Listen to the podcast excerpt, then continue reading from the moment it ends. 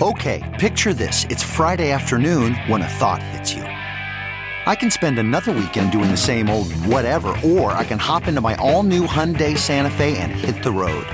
With available HTRAC, all wheel drive, and three row seating, my whole family can head deep into the wild. Conquer the weekend in the all new Hyundai Santa Fe. Visit HyundaiUSA.com or call 562 for more details. Hyundai, there's joy in every journey. CarMax is putting peace of mind back in car shopping by putting you in the driver's seat to find a ride that's right for you. Because at CarMax, we believe you shouldn't just settle for a car, you should love your car. That's why every car we sell is CarMax certified quality so you can be sure with upfront pricing that's the same for every customer. So don't settle. Find love at first drive and start shopping now at CarMax.com. CarMax, the way car buying should be.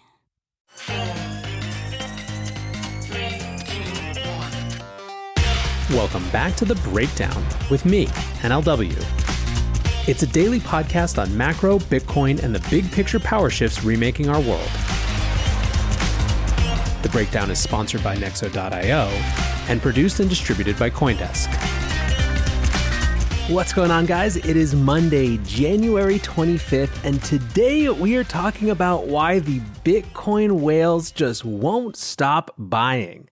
First, though, a little bit of housekeeping. I am actually in the process of moving this week, so it's going to be a little crazy on my end.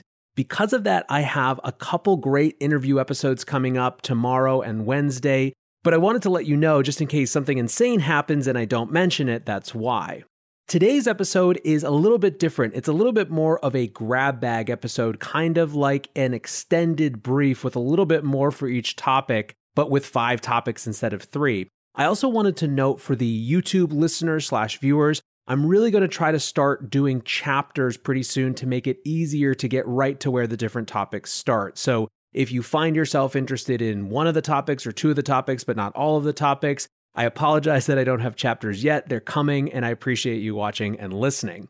With that, let's get into our extended brief, and we're going to kick off with the main topic that I mentioned right at the top Bitcoin whales accumulating. So last week was a little rough in Bitcoinville, as we obviously discussed a number of times. I saw many people asking, what does this price retrace mean for the institutional narrative? Is this the end? Was that just a drop in the hat? Are people going to be freaked out and turn away? Well, rather than look at anecdotes, let's talk about data. A Coindesk piece last week came out called Institutions Keep Buying Bitcoin's Dip Despite Near Term Volatility, and it included a number of different data points. The first one was the number of whale addresses in the Bitcoin ecosystem. So, addresses, or more specifically, clusters of associated addresses that hold more than 1,000 Bitcoin, are referred to as whales. The number of these addresses has been spiking throughout 2021, and they continued to grow last week, minting about 50 new whales. This, of course, suggests that those high net worth individuals and institutions saw the price decrease as a buying opportunity. A second data point comes from over the counter transactions. Of course, the way that people buy Bitcoin and other cryptos can be either through exchanges or it can be through brokers over the counter.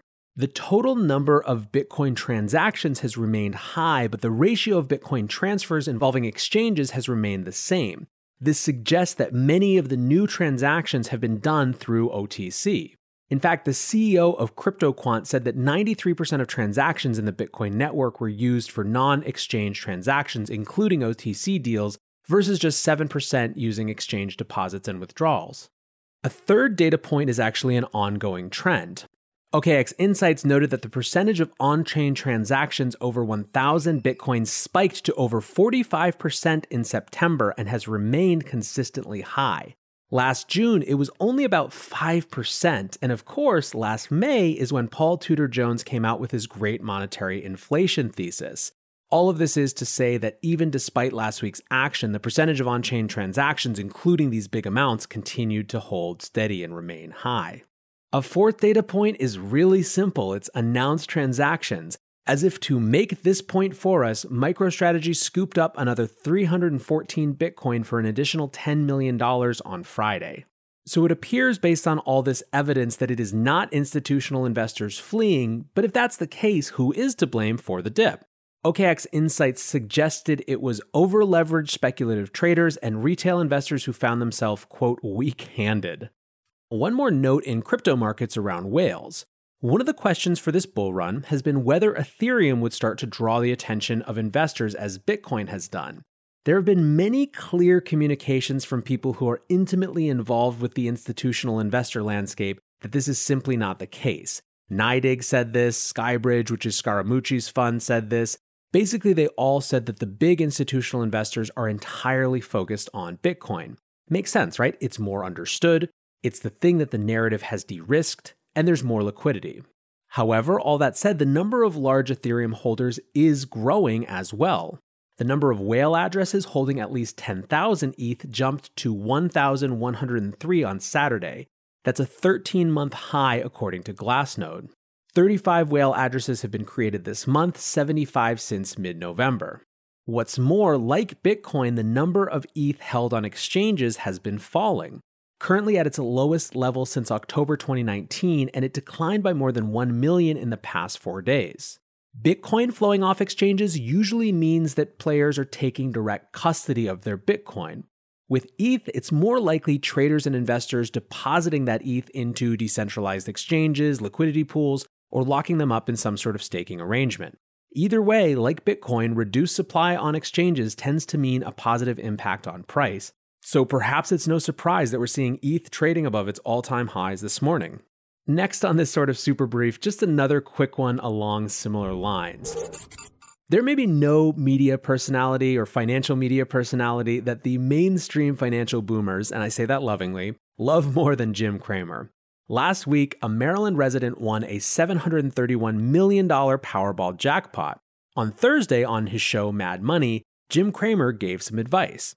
He said, quote, "You know what? If you won the lottery, yes, I'm going to say it, 5% in Bitcoin." Hello. He also got specific. He said, "Don't buy it all at once and don't buy it on the weekends." But all in all, he argued it was quote an important new store of value. He also reinforced the narrative that has been driving this new shift into the Bitcoin space. He said, if you're already rich, you have to worry about inflation the same way Superman worries about kryptonite, because it's the only thing that can really wipe you out. And given the way we're spending like drunken sailors in this country, it may be an issue. Point that I'm making is you have, on the one hand, this data about institutions continuing to accumulate, and on the other hand, a reinforcement and a continuation of that narrative for a mainstream audience. So Despite the price action we saw last week, I don't think there's any doubt that this is still just the beginning of this bull cycle. Next on the show today, let's do a little preview of the Fed meeting coming up this week. We are officially in the Biden administration, and this week marks the first Federal Open Markets Committee meeting during this new era. The context for this meeting is that yields on the 10 year Treasury note are above 1% for the first time since the pandemic began. When yields go up, it's generally a sign that investors are more confident in buying more risky things. In other words, the 10 year treasury is an ultra safe investment, so when there's a lot of demand for it, it pushes the yields down. When there's less demand for it, it pushes the yields up. So higher yield means lower demand for this safe instrument. Bloomberg says investors are increasingly speculating that more government spending to aid the economy will allow the Fed to begin tapering its massive bond buying program as soon as the end of the year. That's in spite of Powell's recent insistence that now is not the time to be talking about an exit. Indeed, there's a lot of conversation around whether Powell will stamp down on talk of a 2021 taper of their buying program. Another Bloomberg piece was titled Rates Traders Are Counting on Powell to Quell Talk of a 2021 Taper. So, for a little bit of historical context, in 2013, there was a famous episode that some people call the market's taper tantrum, this is when then Chairman Ben Bernanke hinted that they might begin before anticipated paring down their asset purchases and it jolted yields. Steve Roosterholtz of Insight Investment said, We are entering a phase where the market needs constant affirmation that the Fed is committed to not tapering. That's because of growing optimism on the fiscal side, which is raising the risk that the economy may rebound more quickly than expected.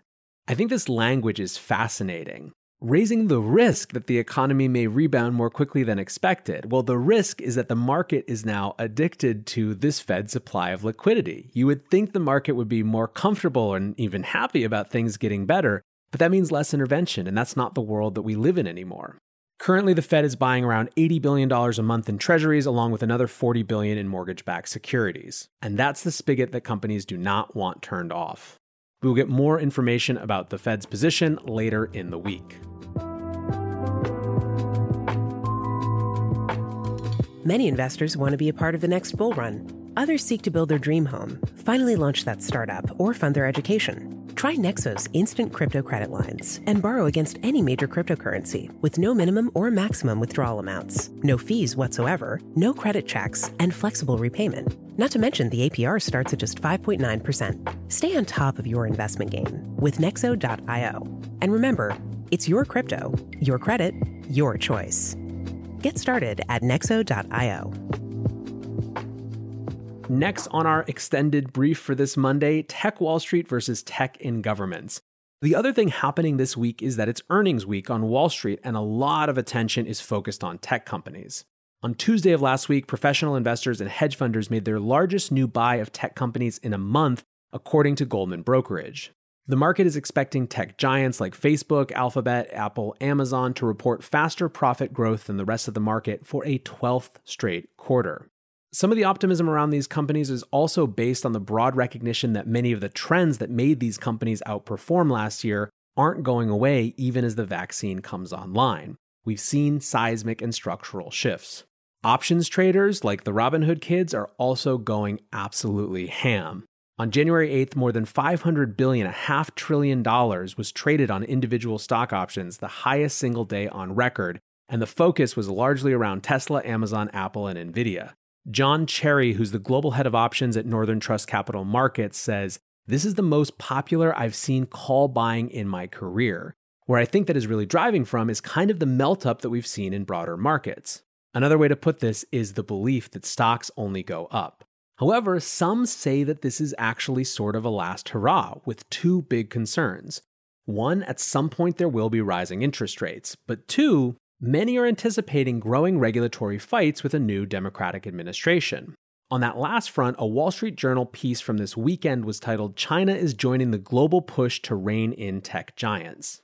Now, this piece correctly identifies that there is a growing trend across all of these places, the US, Europe, and China, to push back on the power of tech platforms, particularly as they get into more financial tools. That said, I do think it's a little disingenuous to make some clean comparison between China's approach to this and the US and Europe, given that this is power that the Chinese government specifically wants for itself. I talked about this quite a bit on my show about Alibaba before, but go check it out. It's about what China's intervention around Alibaba has to do with their digital yuan project.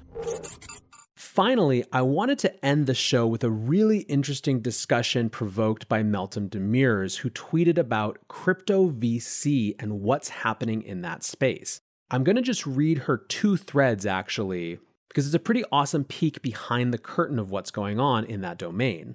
Meltem tweets Crypto VC is going through an explosive phase.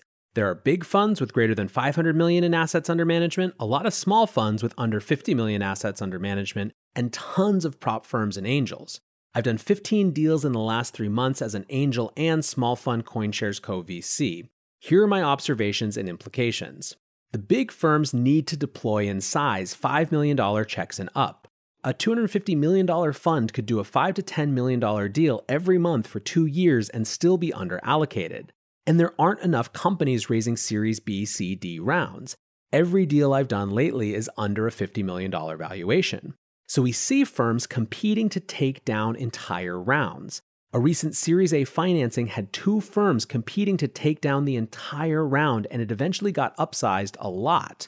If a company is putting up user acquisition and growth and a revenue story, it's highly competitive. Most projects and companies don't need money, though. Why would a founder take 20 to 40% dilution when they're banking cash and crypto? So they do 5 to 10%. So the valuations go up, but available allocations go down, resulting in an even bigger squeeze on allocators who need to deploy. Add in the onslaught of non-crypto M&A that's coming, which is culling the herd of investable unicorns. Add in the wave of SPACs and direct listings taking later stage opportunities out. There just aren't enough places to put capital in size right now. What's a fund to do?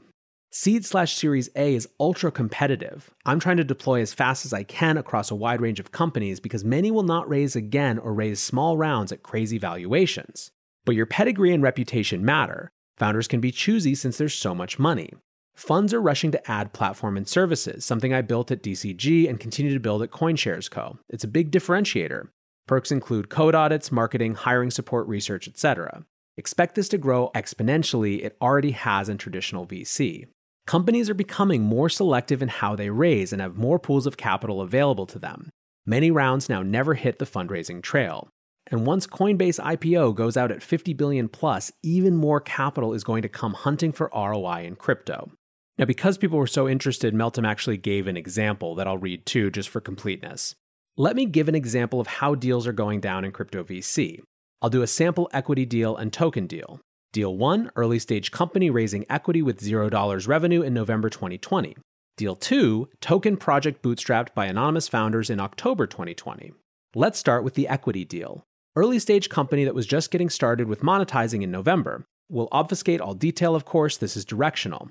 We negotiated terms to raise 2 to 3 million at a sub 15 million valuation with expected revenues of 2 to 3 million in 2021. In December, the company did over $1 million. January to date, the company has beaten its entire 2021 revenue and profit goals. They cut the round to strategic investors only and raised way less because they don't need the money, just help. Firms got cut entirely or allocation dropped to 25K. We are seeing companies becoming profitable and cutting their rounds entirely or taking very little capital. It's bloody out there. As a VC, you are banking on 500K in a deal and you get zero. That's raw. You need to deploy to get paid, but companies don't need your capital. Good luck. Okay, deal two a DeFi token deal with anonymous founders. Product has been built and shipped, token has a top 500 market cap. The team hasn't sold any tokens and want to do a strategic round to raise money to hire more devs and speed up strategy and ecosystem growth. Spent a few weeks talking to funds, needed 1 to 2 million to fund ops for 1 to 2 years, since it was a really small team and some contractors. Many token funds and VCs wanted at minimum $1 to $2 million allocations each, plus short lockups on the tokens, plus preferential terms of some kind. Ultimately, most funds were cut, and majority of checks are from angels and prop firms who are already adding value to the ecosystem. The team will hire more full time devs with these funds, but are wary of raising more capital from funds. It's a headache and creates conflict. Anyways, these are intended to be illustrative of the shift in power dynamics in crypto VC. There are tons of angels, firms, and investors who add value before they ever write a check. I aspire to be one. Sometimes I succeed and sometimes I don't, but the world is changing. Everyone has capital. The landscape is changing and fast. Mega funds can't compete. Family offices can't even play. Traditional VC, lol. You have to be responsive. No two weeks to reply to email BS. You have to move fast. You have to be thoughtful and on the ball. Edge isn't capital anymore. Edge is you, your network, your and your firm's capabilities, your time, your energy. It's gonna get ugly. So, this may be more insider baseball than some of you guys are interested in, but I think it's really fascinating and says a lot about the nature of the markets. A couple things to point out. The first has to do with this idea of dilution. When companies are making money, they don't feel like they need to do the traditional VC round where they would sell 10, 20, 30, 40% of their company. They don't want to do that. Founders want more upside in what they're building. So they're reducing the amount that they're actually willing to sell to 5 or 10%, as Meltem pointed out. That means there's a reduction in the total amount of equity, buyable assets for investors available. One thing that Meltem didn't mention, which is exacerbating all this, is there's a larger dynamics of just simply more risk capital available across the venture spectrum, across the private equity spectrum. Interest rates being held so low for so long since the great financial crisis means people have been pushed farther and farther out on the risk curve in order to try to get yield. That's why you've seen so many traditional private equity people get into the venture capital game, and it's why venture capital tries to get into crypto games and even things that are even riskier, right? To some extent, rising valuations and some of these dynamics are just based on the larger macro trends. Now, a third piece that she pointed out, which I think is hugely important, is crypto M&A and SPACs. I anticipate we're going to see a huge amount of that this year. When it comes to M&A, traditional finance is going to rocket into this space. There is simply no way that all of these hedge funds, all of these big company treasuries, all of these high net worth individuals and all of these institutional investors are going to start announcing their Bitcoin and crypto allocations, and you're not going to have the big banks of the world try to get in on that action. When they do so, they're going to feel like they're behind and they're going to feel like they need to move fast. When you feel behind and you need to move fast, you don't try to build things internally. You acquire the teams that have the capacity to do it. I expect to see acquisitions from the likes of Goldman, Citi, all of these people who are behind the eight ball when it comes to offering crypto and Bitcoin services to their clients. And I think that's going to take tons of these companies off the market when it comes to these early stage investors. What's more, SPACs are a trend that, like it or not, is here to stay, at least for the moment, and there's simply no way in my mind that it doesn't come hugely to crypto, and more than just with Bakkt, although that's the first one announced. Anyways, I think it's going to be really interesting to watch. There's some totally new dynamics for this particular bull market that we didn't see last time. I, of course, will be here to tell you all about it as it goes. But for now, guys, I appreciate you listening. Like I said, a little weird the next couple days because I've pre recorded some great interviews, but if something crazy happens, I won't be here to tell you about it. I'll be back as normal by Thursday and Friday, and if anything crazy has happened, you know I'll be talking about it then. Until tomorrow, guys, be safe and take care of each other. Peace.